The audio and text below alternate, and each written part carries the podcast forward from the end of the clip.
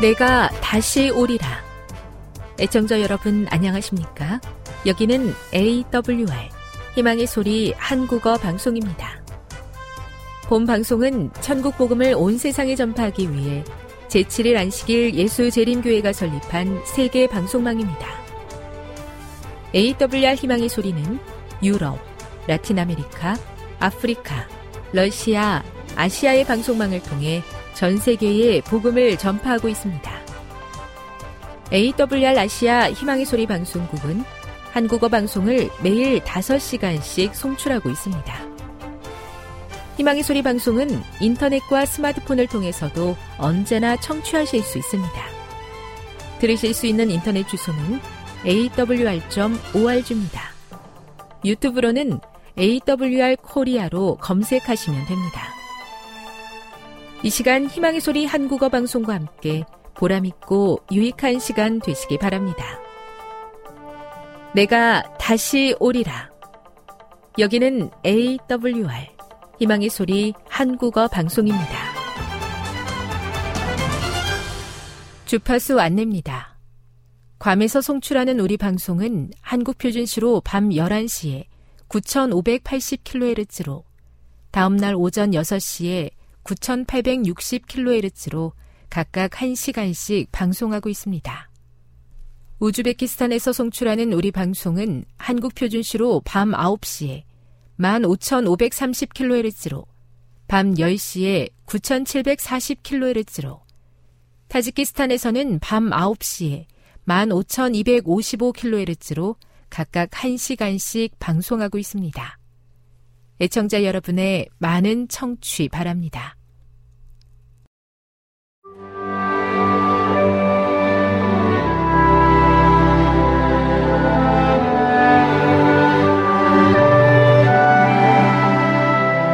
읽어주는 교과 셋째 날 12월 20일 화요일. 천년기 심판. 성경은 재림의 때에 첫째 살아있는 성도들과 부활한 성도들이 모두 공중에서 주를 영접하고 둘째 모든 성도들이 하늘로 인도되어 하나님께서 그들을 위해 준비하신 하늘의 거처에서 살게 될 것이며 셋째 천년이 지난 후에 비로소 새 예루살렘이 이 땅에 내려와 성도들의 영원한 보금자리가 될 것이라고 말한다. 그러므로 천년기 동안 이 땅은 황량하게 남아 있을 것이고 성도들은 하늘에서 그리스도와 함께 다스릴 것이다. 고린도전서 6장 2절 3절과 요한계시록 20장 4에서 6절, 11에서 13절을 읽어보라. 성도들이 천년기 심판에 참여하는 이유는 무엇인가? 심판의 과정은 첫째, 하나님께서 당신의 피조물들을 공평하게 대하지 않으신다는 사탄의 고소로부터 하나님의 품성을 옹호하고, 둘째, 의인들이 받은 상급이 공정했음을 확인하며, 셋째, 악인들이 받은 처벌이 정의로운 것이었음을 드러내고, 넷째, 우주 어느 곳에서건 또 다른 반역으로 이어질지도 모를 그 어떠한 의심도 없게 하기 위한 것이다. 의인에 대한 재림 전 조사 심판에는 하나님과 더불어 하늘의 천사들만 함께 한다. 하지만 악인과 타락한 천사들에 대한 천년기 심판에는 성도들이 직접 참여할 것이다. 재림 전 조사 심판은 왕좌가 놓이고 심판을 베푸는데 책들이 펴 놓인 1844년에 시작되었다. 그러나 천년기 심판은 성도들이 하늘로 올라가 보좌에 앉은 후에 시작될 것이다. 그때 다시 한번 하늘의 책들이 펼쳐지고 죽은 자들이 자기 행위를 따라 책들에 기록된 대로 심판을 받을 것이다. 이와 같은 과정을 통해 성도들은 하늘의 기록들을 살피고 하나님께서 모든 경우들을 공정하게 다루셨음을 확인하게 될 것이다. 하나님께서는 모든 인간에게 그들의 결정에 따라 각자 받아야 할 상급을 주실 뿐 아니라 또한 그분이 왜 그런 결정을 하셨는지도 설명하신다. 교훈입니다. 천년기 심판에는 구원받은 성도들이 함께 참여할 것인데 모든 과정을 통해 하나님께서 의인과 악인 모두를 공정하게 다루셨다는 사실을 확인하게 될 것이다. 묵상. 구원받지 못한 자들이 둘째 사망을 마주하기 위해 부활하기 전, 구원받은 자들이 악인들의 심판 과정에 참여하여 하나님의 공의와 공정함을 온전히 이해하게 될 것입니다. 그전에는 누구도 죄에 대한 형벌을 받지 않을 것입니다. 이와 같은 사실이 우리에게 하나님의 품성에 대하여 무엇을 가르쳐 줍니까? 적용. 하늘에서 진행될 천년기 심판에 참여하는 구원받는 자의 무리에 포함되기 위해 오늘 그대의 삶에 필요한 결단은 무엇입니까? 영감의 교훈입니다. 천년 동안 성도들이 악인을 심판함. 그 후에 비로소 예수님과 성도들은 심판석에 앉게 된다. 그들 앞에는 생명책과 사망의 책이 펴놓인다. 생명책에는 성도들의 선한 행실들이 기록되어 있고 사망의 책에는 악한 자들의 나쁜 행실들이 적혀 있다. 이 책들은 율법책인 성경과 대조되며 이 책들에 의하여 사람들이 심판을 받는다. 성도들은 예수님과 같이 악인들에게 심판을 내린다. 초기문집 52 의인들이 악인을 심판하는 자리에 저도 함께하고 싶습니다. 첫째 부활에 참여하여 모든 구원받은 자들과 함께 하늘에 올라갈 수 있도록 오늘 저에게 허락된 은혜의 시간을 헛되이 보내지 않게 도와 주시옵소서.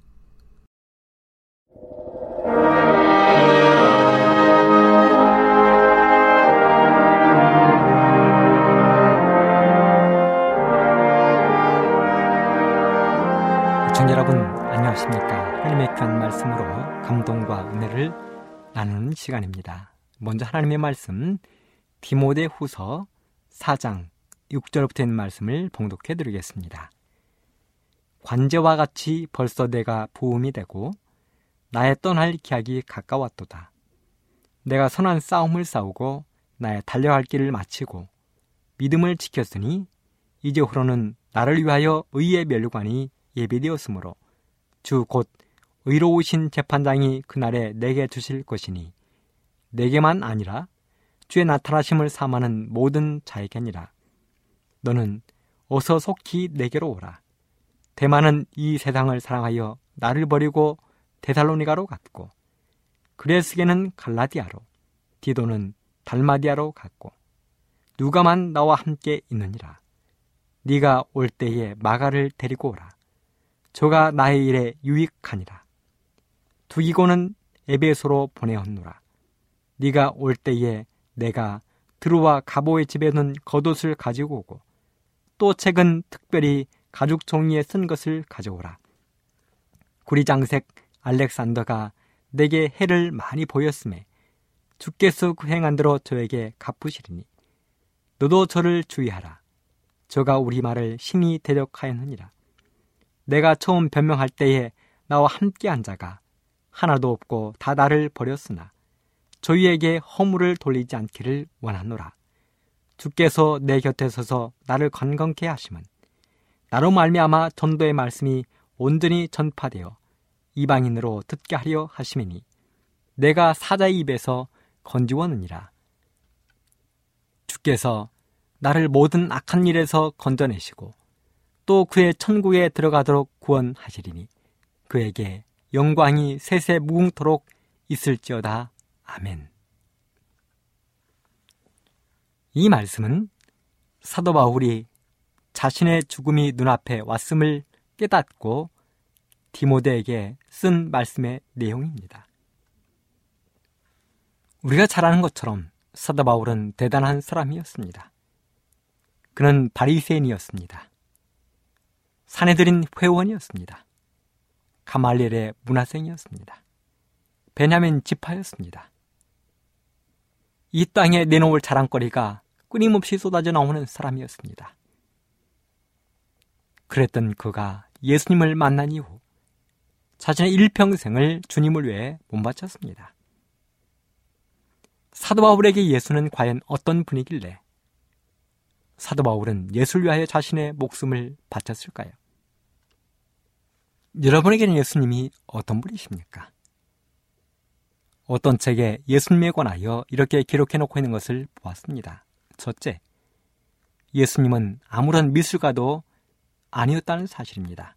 하지만 이 땅의 가장 위대한 그림들은 모두 다 예수님의 영감을 받은 것이었다는 사실입니다. 호프만이라는 사람은 예수님의 초상화를 그렸습니다. 네오나르도 다빈치는 최후의 만찬을 그렸습니다.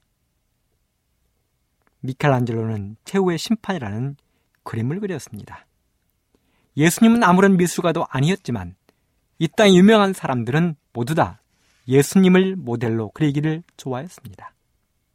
두 번째, 예수님은 아무런 조각가도 아니었다는 사실입니다. 하지만 이 세상에는 그분의 동상과 석상들로 가득 차 있다는 것입니다. 성 베드로 사원에 가면 어머니와 아들을 주제로 조각한 유명한 피에타라는 조각상이 있지요. 또 남아메리카 아르헨티나에 가면 남아메리카 최대 조각상인 구세주 예수 그리스도가 있습니다. 최근에 세계 7대 불가사 중에 하나로 선택이 되었지요. 세 번째, 예수 그리스도는 아무런 건축가도 아니었다는 사실입니다. 하지만 이 땅 위에 서 있는 가장 아름다운 건축물들이 다 그분께 봉헌되었다는 사실입니다. 유럽을 비롯하여 캐나다, 미국을 방문해 보면 유명한 건축물들은 모두 다 교회 건축물임을 우리는 쉽게 알 수 있습니다. 네 번째, 예수 그리스도는 아무런 음악가도 아니었습니다. 성경에 보면 우리 예수님이 어떤 노래를 작사했거나 작곡했다는 기록이 나오지 않습니다. 물론 예수님이 살아계시면서 노래를 지었거나 또 작곡했을 수도 있지만 성경에는 그런 기록이 없다는 것입니다. 그럼에도 불구하고 이 땅 위에서 가장 아름다운 음악들은 모두 다 예수님의 생애를 노래한 음악이었다는 사실입니다. 핸델이 작곡한 메시아를 생각해 보십시오. 베토벤이나 바도 예수님에 대하여 노래하기를 좋아했습니다. 다섯 번째는 예수 그리스도는 아무런 법률가도 아니었습니다. 하지만 예수 그리스도에 대한 그 사랑의 율법, 특별히 십계명은 오늘도 여전히 이 땅의 모든 법의 근원이 되고 있습니다. 여섯 번째, 예수 그리스도는 아무런 재판관도 아니었습니다. 하지만 언젠가는 온 인류가 그분의 심판을 받게 될 것입니다. 일곱째, 예수 그리스도는 아무런 역사가가 아니었습니다. 하지만 그분은 역사의 가장 중심점에 서 계신다는 사실입니다. 그분은 이 땅의 연대를 BC와 AD로 갈라 놓으셨습니다. 여덟 번째, 예수 그리스도는 아무런 의사도 아니었습니다. 하지만 그분은 이 땅에 수많은 의사 가운데 가장 위대한 의원이셨습니다. 그분이 마을을 지나간 이후 그 말에는 환자의 시름소리가 들리지 않았습니다. 그분은 이 땅에 계시는 동안 중풍병자, 간질병, 신경통, 문둥병, 열병, 불구자, 소경, 벙어리, 귀머거리, 귀신 들린 사람, 심지어는 죽은 사람도 일어나게 하시는 놀라운 이적을 베푸셨습니다. 그분이 땅의 가장 위대한 의원이셨습니다. 아홉 번째는 그분은 아무런 심리학자도 아니었습니다. 하지만 이 땅의 모든 계층의 사람들이 그분께 상담을 받기 위하여 나왔습니다. 율법 학자도, 선생들도, 서기관도, 정부의 관리, 군인, 부자, 세리, 가난한 사람, 죄수, 음행한 여인, 도둑, 강도, 성급한 사람, 열정적인 사람, 교만한 사람 등 수많은 사람들이 그분께 말씀을 듣기 위하여 상담받기 위하여 나왔다는 사실입니다. 열 번째, 예수 그리스도는 아무런 교수도 아니었습니다. 예수님은 학위도 없습니다. 자격증도 없으셨습니다. 하지만 이 땅의 유명한 대학들이 예수 그리스도 때문에 생겼다는 사실입니다. 영국에는 옥스포드 대학, 미국의 유명한 하버드 대학, 예일 대학, 한국의 연세대학교, 우리 교단의 삼육대학교가 모두 다 예수님 때문에 생긴 학교들입니다. 여러분, 예수님이 이처럼 위대한 분이셨습니다. 그 위대한 분을 사도 바울은 만나는 것입니다. 그래서 그는 일평생을 예수님을 만난 이후 일평생을 주님을 하여 온전히 못 바친 것입니다. 오늘 본문을 읽은 디모데우서 4장 이야기는 굉장히 슬픈 편지의 내용입니다. 6절 관제와 같이 벌써 내가 부음이 되고 나의 떠날 기약이 가까웠도다. 16절 내가 처음 변명할 때에 나와 함께한 자가 하나도 없고 다 나를 버렸으나 21절 겨울 전에 너는 어서 오라. 제가 앞에서도 말씀을 드렸던 것처럼 이 디모데후서 4장은 사도 바울이 로마의 감옥에서 죽음을 예견하면서 사랑하는 제자 디모데에게 보낸 서신입니다. 디모데는 사도 바울의 영적인 아들이었습니다. 그래서 많은 신학자들은 바울이 쓴 14권의 기록 중 가장 마지막으로 기록한 책이 디모데사라는 것에 의견을 함께하고 있습니다. 사실 사도 바울의 죽음을 예견하고 있다는 것을 알 수 있는 문장들이 있습니다. 6절에 관제와 같이 벌써 내가 부음이 되고 나의 떠날 기약이 가까웠도다. 이 말씀의 헬라어의 기초 번역은 나의 순교할 때가 되었다는 것입니다. 그 당시 사도 바울이 감옥에 갇혔을 때 로마를 통치하던 사람은 그 유명한 핍박자 네로였습니다. 그리스인들을 철저하게 핍박하고 죽음 가운데 내몰았던 네로. 예수님의 제자였던 바로도 그의 시대에 순교를 당했습니다. 사도 바울이 네로 앞에 끌려갔을 때 그와 함께 여러 사람이 함께 끌려갔었습니다. 16절에 보면 내가 처음 변명할 때에 나와 함께 한 자가 하나도 없고 다다를 버렸으나 처음 끌려갈 때 함께 끌려갔던 그 사람들 예수님 때문에 끌려갔던 사람들이 지금은 다 그리스도를 버리고 사도 바울 혼자 남았다는 것입니다. 이처럼 디모데후서 4장은 어떻게 보면 비장한 장이요. 슬픔의 장이요. 우리들의 마음을 사도 바울로 향하게 하는 귀한 말씀입니다. 사도 바울은 지금 디모데에게 편지를 쓰고 있습니다. 지금 디모데가 어디에 있는지는 모르지만 그에게 편지를 썼습니다. 사도 바울은 이렇게 기록합니다. 사랑하는 나의 아들 디모데야. 이제 내가 죽을 때가 된 것 같구나. 그래서 너에게 몇 가지 부탁하고 싶은 게 있단다. 저 때는 구절 너는 어서 속히 내 곁으로 좀 왔으면 좋겠다. 여러분 사도 바울은 로마의 감옥에서 굉장히 외로웠습니다. 그래서 많은 사람들이 보고 싶었을 것입니다. 그 중에서도 자신이 영적인 아들로 삼은 디모데가 굉장히 보고 싶었습니다. 그래서 디모데에게 너는 내 곁으로 속히 오라고 부탁을 한 것입니다. 두 번째는 10절. 그런데 너는 대마처럼은 되지 말라. 왜요? 대만은 세상을 사랑해서 떠났다는 것입니다. 장사하러 떠났다는 것입니다. 세 번째 11절. 그리고 올 때는 마가를 좀 데리고 오라. 지금 나는 누가와만 함께 있구나. 마가를 꼭 데리고 오라는 것입니다. 네 번째는 13절. 또 올 때는 드루와 가보의 집에 둔 겉옷과 책을 좀 가지고 왔으면 좋겠다. 다섯 번째는 14절, 15절. 구리장색 알렉산드를 특별히 주의하라. 그는 하나님의 말씀을 심히 대적한다라고 사도 바울은 이야기하고 있습니다. 여기 사도 바울이 사랑하는 자신의 영적인 아들 디모데에게 몇 가지 부탁을 했는데요. 이 부탁에 보면 몇몇 사람이 등장하고 있습니다. 그래서 오늘 저는 사도 바울이 디모데에게 이야기하면서 등장시켰던 몇 인물들을 하나하나 뜯어보면서 저와 우리 애청자 여러분들은 어떠한 사람이 되어야 하는지에 대해서 말씀을 드려보고 싶습니다. 첫 번째는 10절의 대마입니다.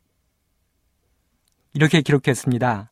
대마는 이 세상을 사랑하여 나를 버리고 데살로니가로 갔고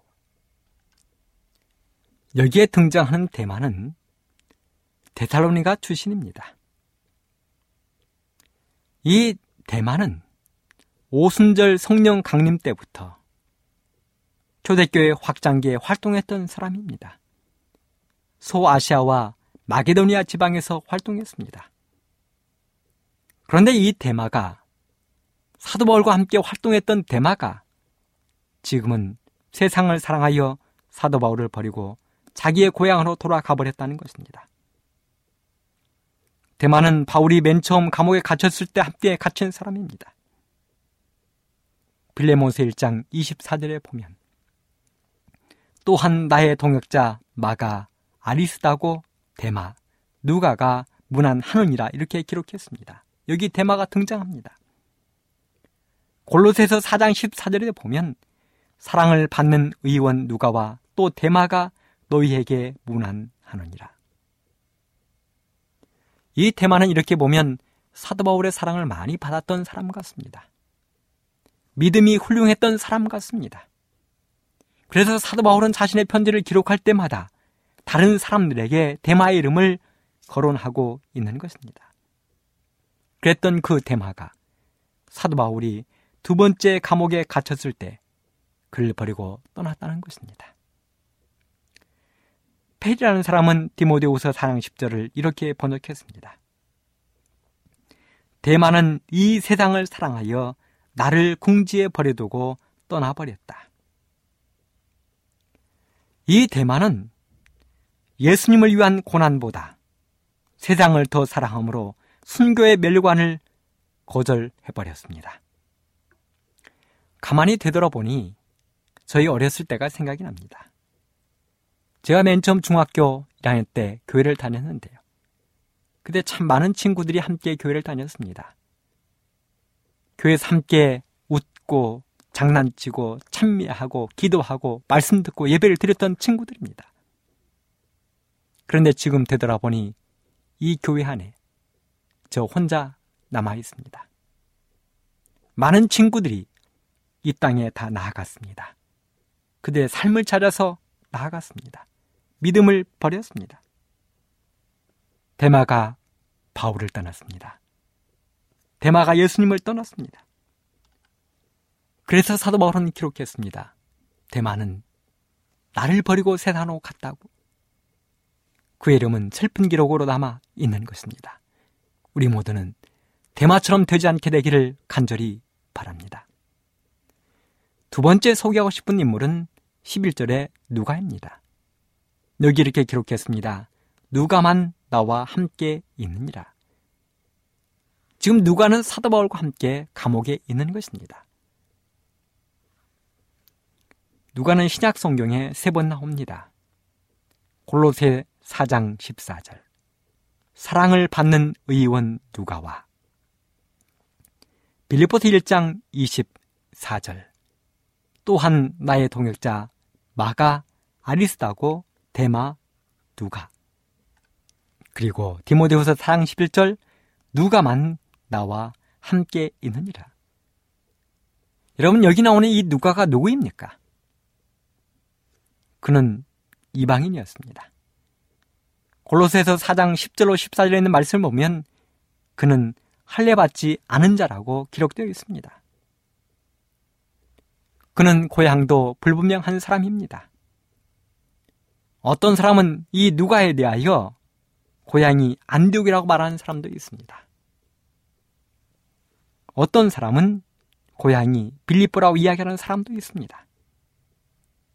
어찌되었던 이 누가는 고향도 그의 출신지도 모든 것들이 불분명하게 나오는 사람입니다. 하지만 그는 바울과 함께 죽음을 무릅쓰고 복음 사업에 앞장섰던 사람이 바로 누가입니다. 그의 인물됨에 대하여 후세의 성수학자들은 이렇게 평을 했습니다. 누가는 바다와 같은 넓은 마음으로 많은 사람을 이해하던 사람이었다. 참 좋은 평을 학자들이 내렸습니다. 두 번째는 가난하고 사회적으로 소외당하는 사람들을 도와주던 사람이었다. 세 번째는 진실된 신앙이 넘쳐흐르던 사람이었다. 네 번째는 표면에 자신을 내세우지도 않으면서 다른 사람에게 예수 그리스도를 소개하던 사람이었다. 다섯 번째는 언제나 긍정적인 예스맨이었다. 예스맨 하니까 생각나는 분이 있습니다. 제가 목회하던 시절 섬기던 교회 두 분의 장로님이 계셨습니다. 근데 두 분의 장로님의 성격이 너무 달랐습니다. 한 분은 매우 예리하셨습니다. 얼마나 예리한지 하나님의 말씀을 분석하는 능력도 탁월했습니다. 예리한 성격처럼 하시는 모든 일들도 아주 철저하고 칼처럼 잘랐습니다. 많은 사람들이 그분 장로님 옆에 서기를 두려워했습니다. 너무 정확하시기 때문에 때로는 찬바람이 불기도 했습니다. 그런데 한 분은 완전 예스맨이십니다. 사도 요한 같은 성격을 가졌습니다. 그래서 누가 부탁을 하든 예, 아멘, 그렇습니다. 직원회나 어떤 행사에서도 단 한 번도 no를 한 적이 없습니다. 그분은 예스맨이었습니다. 누가 부탁을 해도 yes 하는 것입니다. 그런데 누가가 예스맨이었다는 것입니다. 긍정적인 사람.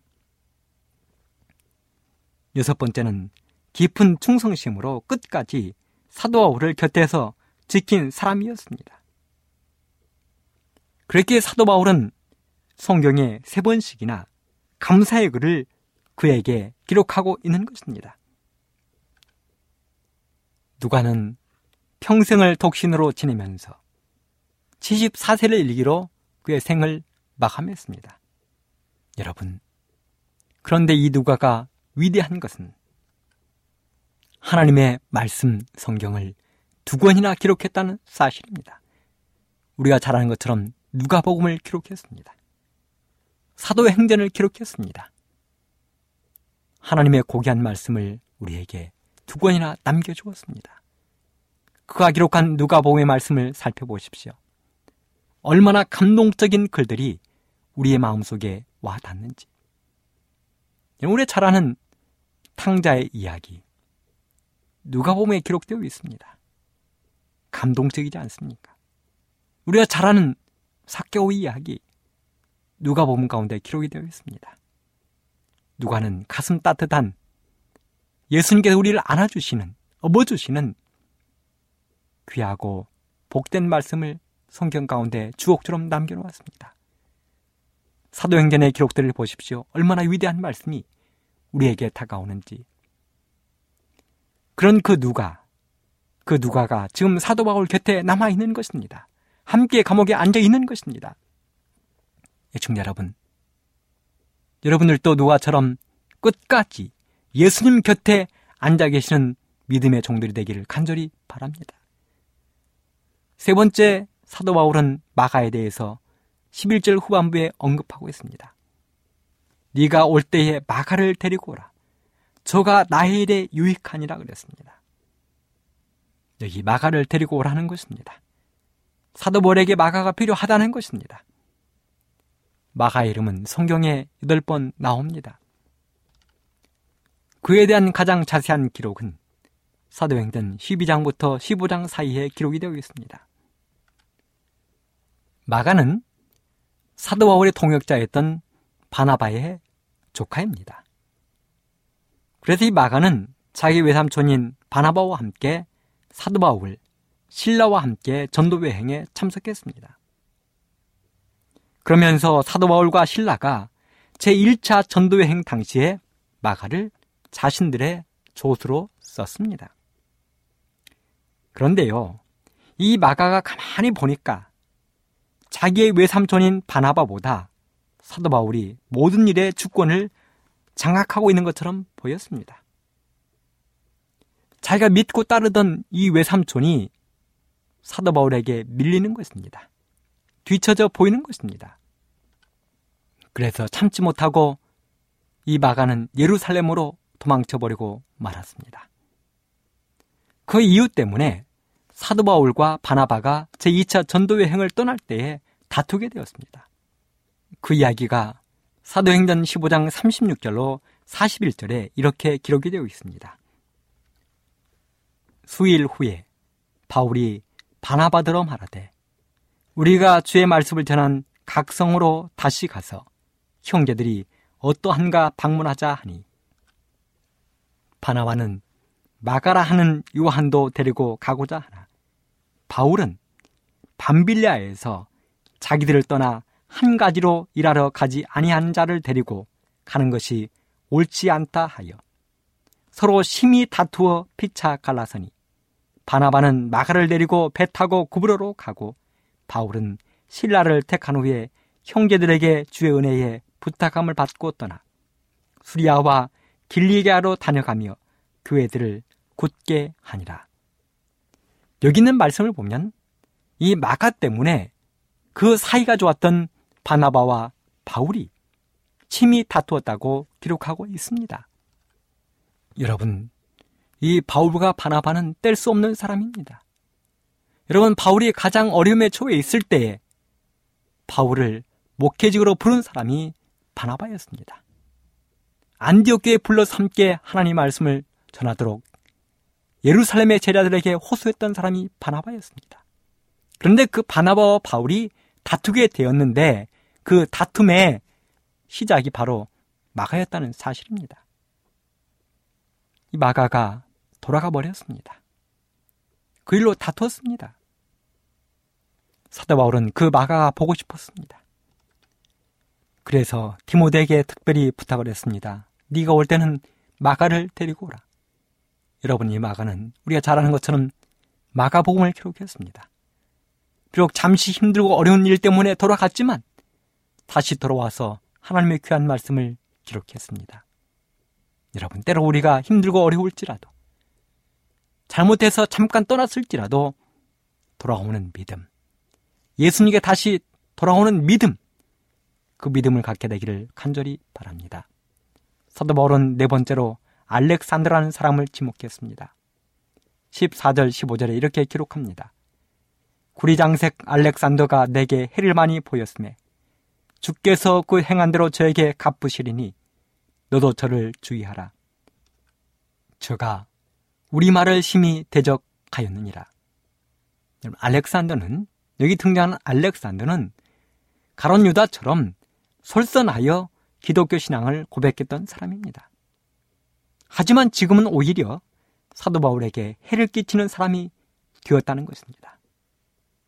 이 땅에 이런 사람이 얼마나 많이 있는지 모릅니다. 예수님을 잠깐 믿었던 사람이 믿음을 저버리면 이 땅에 믿지 않는 사람보다 믿는 사람에게 훨씬 더 심하게 하고 방해하는 사람이 많이 있다는 것입니다.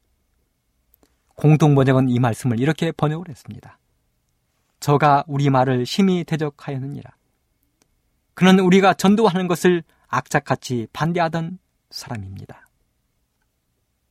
사랑하는 애청자 여러분, 우리 모두는 알렉산더와 같은 사람이 되지 않게 되기를 간절히 바랍니다. 그리고 사랑하는 애청자 여러분, 하나님께 끝까지 충성한 누가 마가의 멋있는 신앙이 이 시간 저와 여러분들의 신앙이 되기를 간절히 바랍니다. 대마 알렉산더의 이름은 영원히 슬픈 기록으로 우리 앞에 남아 있습니다. 사도 바울은 말했습니다. 주께서 그 행한 대로 저에게 갚으시리니. 그리고 마지막으로 우리에게 이렇게 말씀을 남겼습니다.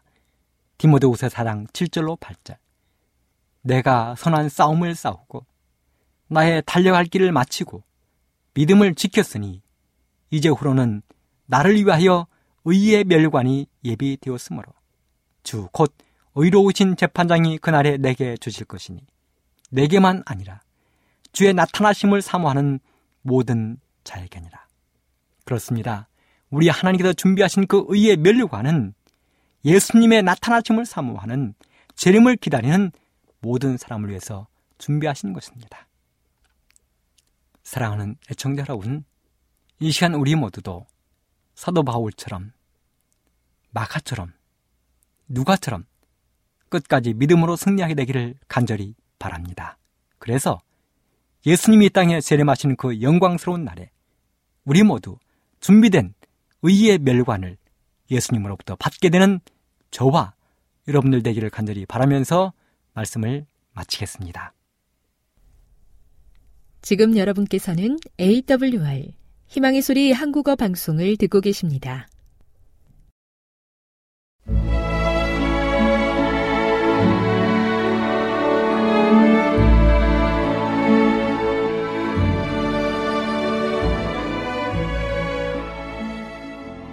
애청자 여러분 안녕하십니까? 명상의 오솔길의 유병숙입니다. 이 시간은 교회를 사랑하시고 돌보시는 하나님의 놀라운 능력의 말씀이 담긴 엘렌지 화이처 교회 증언 1권을 함께 명상해 보겠습니다. 모본의 힘 무거운 누비 이불과 후프는 다 같이 불필요하다. 우리를 창조하신 분께서는 후프나 후프와 비슷한 어떤 것으로 흉하게 되도록 결코 의도하지 않으셨다.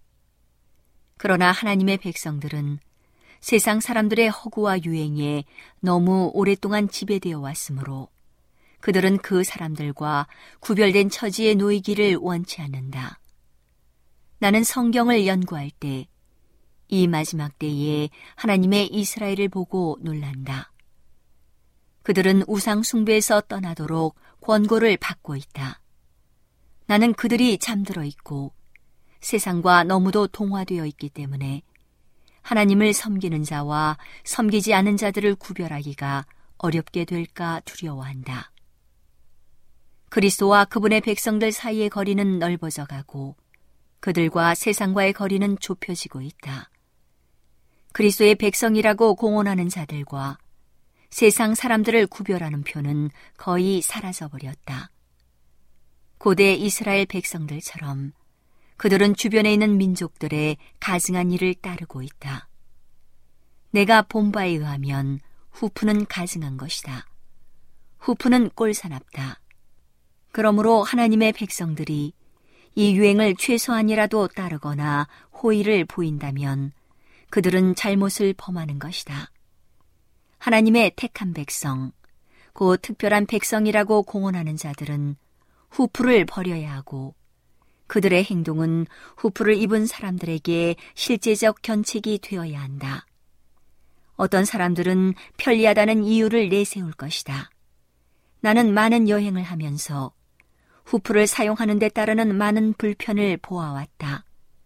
건강을 위하여 필요하다는 이유를 내세우는 자들은 후프가 누빈 치마보다 더 큰 손해를 줌에도 불구하고 겨울에 그것을 낀다. 자동차와 역마차로 여행하면서 나는 때때로 얌전한 맛이 어디에 있는가라고 부르짖게 되었다. 나는 많은 사람들이 자동차 안으로 몰려 들어올 때 앞을 헤치고 나가기 위하여 후프를 들어 올려야 하고 꼴사나운 모양으로 바뀌어지는 것을 목격해 왔다. 몸의 노출은 후프를 사용하지 않는 자들보다 사용하는 자들이 10배나 더 많다.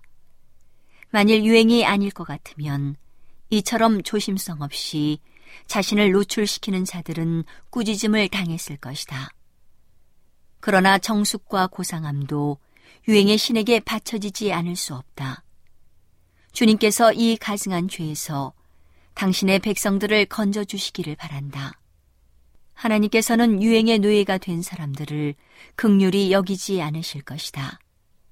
그러나 후프를 사용할 때 약간의 편리가 있다고 상상한다면 그것 때문에 그것을 사용하는 것이 옳다고 하겠는가? 유행이 바뀌면 편리는 더 이상 거론되지 않을 것이다. 하나님의 모든 자녀에게는 내가 어떤 점에서 세상과 분리되어 있는가라고 물어볼 의무가 있다. 약간의 불편을 감수하고 안전한 편을 택하도록 하자. 하나님의 백성들은 어떤 십자가를 지고 있는가? 그들은 세상 사람들과 섞여서 그들의 정신에 참여하고 그들과 같이 옷을 입고 이야기하고 행동한다. 디모데전서 2장 9절 10절을 읽어보라.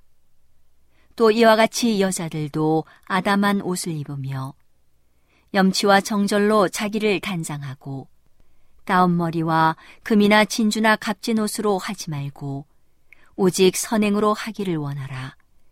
이것이 하나님을 공경한다 하는 자들에게 마땅한 것이니라. 또한 베드로전서 3장 3절로부터 5절을 읽어보자. 너희 단장은 머리를 꾸미고 금을 차고 아름다운 옷을 입는 외모로 하지 말고 오직 마음에 숨은 사람을 온유하고 안정한 심령에 썩지 아니할 것으로 하라. 이는 하나님 앞에 값진 것이니라. 전에 하나님께 소망을 두었던 거룩한 부녀들도 이와 같이 자기 남편에게 순복함으로 자기를 단장하였나니 모본의 힘은 매우 크다. A자매는 작은 후프를 사용하고자 한다. B자매는 자신이 후프를 사용하는 것이 A자매만큼은 나쁘지 않다고 말한다. 그리하여 그녀는 좀 더 큰 것을 사용한다. 또한 C자매는 A자매와 B자매를 본받아서 그들의 것보다 좀 더 큰 후프를 사용한다. 그러나 그들은 모두 그들의 후프가 작은 것이라고 주장한다. 세상의 유행을 따르는 것이 나쁜 일임을 자녀들에게 가르치고자 하는 부모들은 힘겨운 투쟁을 겪게 된다. 그들은 이런 항의를 받게 된다. 어머니, 왜 ABC 자매들은 후프를 사용하고 있습니까? 그것이 우리에게는 나쁘면서 왜 그들에게는 나쁘지 않습니까? 부모들이 어떻게 말하면 좋을까? 그들은 자녀들 앞에 올바른 본을 보여주어야 한다. 비록 그리스도를 따르노라고 공언하는 자들의 모본 때문에 자녀들이 부모가 그들을 지지하는데 지나치게 세심하고 가혹하다고 생각할지라도 하나님께서는 이 양심적인 부모들의 활동을 축복하실 것이다. 만일 부모들이 결정적이고 확고한 태도를 취하지 않을 것 같으면 그들의 자녀들은 물결에 휩쓸려 떠내려 갈 것이다. 사탄과 악한 사자들이 그들의 마음에 역사하고 있고 헌신하지 못한 믿음의 공헌자들의 모본이 극복하려는 그들의 일을 한층 더 어렵게 만들기 때문이다. 그러나 하나님을 믿는 믿음과 열렬한 기도로 믿는 부모들은 의무의 거친 길에서 전진해야 한다. 오늘은 하나님의 놀라운 능력의 말씀이 담긴 엘렌지 화이처 교회 증언 1권을 함께 명상해 보았습니다.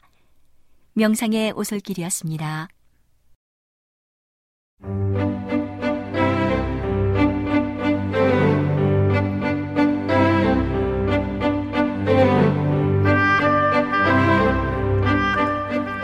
여러분 안녕하세요. 신비한 자연에서 몇 가지 주제를 골라 소개해드리는 아름다운 세계 시간. 저는 진행의 송은영입니다. 땀은 체온 조절을 위해 피부의 땀샘에서 분비하는 액체를 말합니다. 땀은 기본적으로 수분이 대부분이기에 무색 투명하지만 하마처럼 붉은색을 띠는 경우도 있습니다. 사람의 땀이라도 100% 투명은 아니며 함유된 미량의 요소 성분 때문에 옷에 장시간 땀이 배이면 누런색으로 변색되곤 합니다. 땀은 염분이 들어있어 맛이 짭짤하지만 흘리는 조건에 따라 다소 차이가 있습니다. 단순히 더위로 흘리는 땀은 운동할 때 나오는 땀보다 맛이 싱거운 편입니다. 땀은 소변이나 콧물과 마찬가지로 노폐물이기 때문에 먹어서 탈은 없지만 일부러 섭취할 이유는 없습니다. 조난 상황에 직면한 경우에는 물이 없다고 해서 땀을 섭취하면 안 됩니다. 탈수 상태에서는 땀의 염분 농도가 체내의 염분 농도보다 훨씬 높아서 탈수증이 더 심해져 위험해집니다. 땀 냄새는 본래 무취입니다. 수분과 노폐물의 농도만 다를 뿐 본질은 소변과 비슷하여 희석시킨 소변이라 표현해도 무리가 없습니다. 개인차와 함께 먹은 음식에 따라 청국장 냄새와 곰팡이 냄새, 식초 냄새 등의 다양한 변이가 있는데 사람들은 타인의 땀 냄새는 역겨워하면서도 자신이 분비한 것에는 둔감한 편입니다. 이는 침 냄새도 마찬가지입니다. 씻지 않고 최대한 버틸 경우 수분은 시간이 지나면 날아가지만 노폐물인 요소 성분은 누적되기 때문에 지릿한 냄새가 남습니다. 사실 땀 냄새는 땀의 성분이 피부에 사는 미생물의 분해 작용으로 인한 결과물인 부분이 큽니다. 일반적인 땀샘은 에크린샘에서 분비되지만 겨드랑이와 유두, 사타구니에서는 아포크린샘에서 땀이 분비됩니다. 아포크린 땀은 일반 땀보다 끈끈하면서 암내라 불리는데 이는 지방산이 섞여 있기 때문입니다. 처음에는 무취에 가깝지만 세균이 지방산을 분해하며 악취스런 냄새가 나기 시작합니다. 겨드랑이의 땀은 일반적으로 식초에 즐겨 비교되는데 실제로 생성 원리가 비슷합니다. 아포크린 샘은 남자보다 여자가 황인종보다는 백인이, 백인보다는 흑인이 더 잘 발달되어 그만큼 암내가 진하다고 합니다. 개는 땀을 흘리지 않는 대신 혀로 침을 증발시켜 더위를 견디며 고양이도 발의 육구를 제외하면 땀샘이 존재하지 않습니다. 한국인에게서는 특징적으로 땀에서 마늘 냄새가 난다고 하며 서양인들에게서는 노린내가 심하다고 합니다. 물론 식문화와 밀접한 관계가 있는데 특히 육류에는 암내의 원인이 되는 지방산이 많으므로 육식 문화권에 발을 디디면 대기 중의 공기부터 차이가 납니다. 반면 한국인은 잘 느끼지 못한다지만 이방인이 한국에서 느끼는 마늘 냄새도 굉장히 자극적이라고 합니다. 향신료 범벅의 식문화인 인도와 중동권에서는 형용할 수 없는 커리와 땀의 채취가 풍깁니다. 땀 냄새의 큰 비중을 차지하는 것은 피부에 서식하는 박테리아가 땀 속의 유기물질을 분해하고 남은 부산물입니다. 이 박테리아는 옮을 수도 있는데 특히 단체 생활을 하는 군대에서 땀 냄새가 달라져서 돌아오는 경우가 있습니다. 이렇게 냄새 나고 비위생적으로 변하기도 하는 번거로움이 있지만 땀을 흘리지 않으면 사람은 체온을 낮추기가 불가능합니다. 땀샘이 모두 손상되어 땀이 나지 않으면 작은 더위에도 견디지 못합니다. 땀은 사람에게 꼭 필요한 체온 조절 기능을 합니다. 땀에 섞여 있는 요소는 노폐물 배출의 목적도 있지만 동시에 보습 작용도 합니다. 그래서 실제로 화장품 중에도 요소가 함유된 제품이 있습니다. 평소에 많은 운동을 하는 사람은 땀샘이 잘 발달되어 있어 엄청난 양의 땀을 쏟아내며 덕분에 고강도의 운동을 계속해도 체온이 많이 오르지 않습니다. 반면 평소에 운동을 하지 않는 사람은 대개 땀샘이 잘 발달되지 않아 체온이 상승해도 땀이 잘 나지 않으며 심한 경우에는 몸이 따끔거릴 뿐 땀은 나오지 않기도 합니다. 사람들은 땀을 빼는 것과 체중 감량이 연관이 있다고 오해하는데 땀을 뺀다고 해서 살이 빠지지는 않습니다. 그렇다고 해서 땀이 안 날 정도로만 운동하는 것이 좋다는 것은 아니고 되도록이면 통풍이 잘 되는 옷과 시원한 곳에서 운동하는 편이 좋습니다. 사우나와 한증막은 고온 고압의 공간에서 땀을 뽑아내기 위한 특수 시설인데 보통 대중의 인식과는 달리 땀 자체에는 칼로리가 거의 없으므로 딱히 체중 조절에 직접적인 도움이 되지는 않습니다. 다만 일시적인 수분 증발로 몸이 가벼워진 느낌을 받을 수 있으며 땀과 함께 노폐물을 인위적으로 배출해내기 때문에 보다 상쾌한 기분이 들며 땀을 배출하는 과정에서 신진대사가 활발해지는 부가적인 효과가 있습니다. 하지만 가능하면 땀의 배출은 운동으로 하는 것이 가장 좋습니다. 지나치게 땀을 많이 흘리면 탈수로 인한 혼수 상태까지 이르기도 하며 몹시 놀라면 자율신경이 긴장되어 온도나 활동량에 관계없이 조건 반사적으로 식은 땀을 흘릴 수 있습니다. 땀을 상대적으로 많이 흘리는 사람들이 있는데 이런 사람들은 보통 평균 체온이 36도에서 36.3도로 비교적 낮은 사람들입니다. 거꾸로 땀을 적게 흘리는 사람들은 체온이 비교적 높게 유지되는 사람들입니다. 일반인보다 땀을 과하게 흘리면 다한증이라는 질환으로 간주되며 반대로 땀을 적게 흘리는 경우도 있는데 심할 경우 땀구멍이 아예 없어 땀을 전혀 흘리지 못하는 질병도 있습니다. 땀이 눈에 들어가면 따가움으로 조심하는 것이 좋습니다. 땀이 나는 부위는 나이에 따라 달라집니다. 어린이는 손바닥과 발바닥에서 땀이 많이 나고 사춘기가 되면 겨드랑이에서 많이 나다가 땀구멍이 고르게 성장하는 청년기에는 특정 부위에 땀이 집중되는 일이 적습니다. 하지만 본격적인 노화가 시작되는 중년 이후에는 말단 부위부터 땀구멍 기능이 저하되면서 땀의 배출 부위가 목 위로 집중됩니다.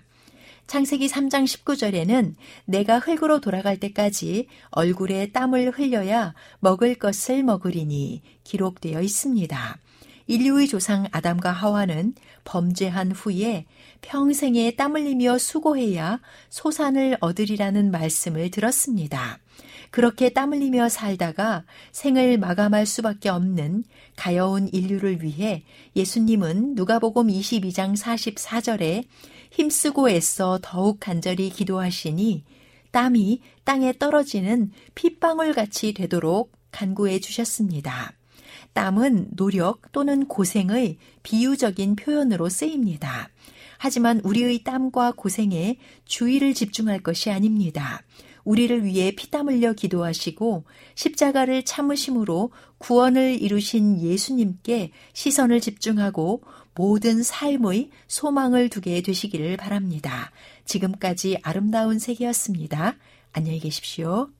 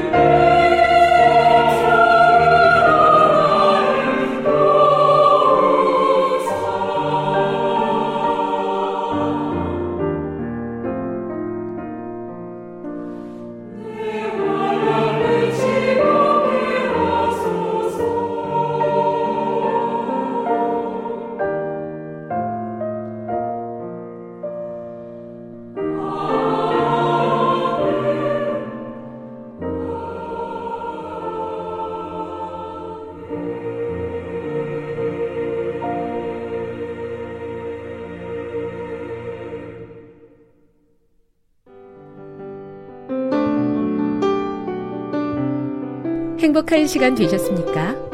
지금까지 여러분께서는 AWR 희망의 소리 한국어 방송을 청취하셨습니다. 방송을 청취하시고 문의를 원하시는 분은 우편번호 02461 대한민국 서울시 동대문구 이문로 1길 11 희망의 소리 방송부 앞으로 편지나 엽서를 보내주시거나 지역번호 02-3299-5296에서 8번으로 전화 주시기 바랍니다. 지금까지 함께 해주신 애청자 여러분들께 감사드립니다. 애청자 여러분, 다음 이 시간까지 하나님 안에서 늘 평안하십시오. 감사합니다. 내가 다시 오리라. 여기는 AWR 희망의 소리 한국어 방송입니다.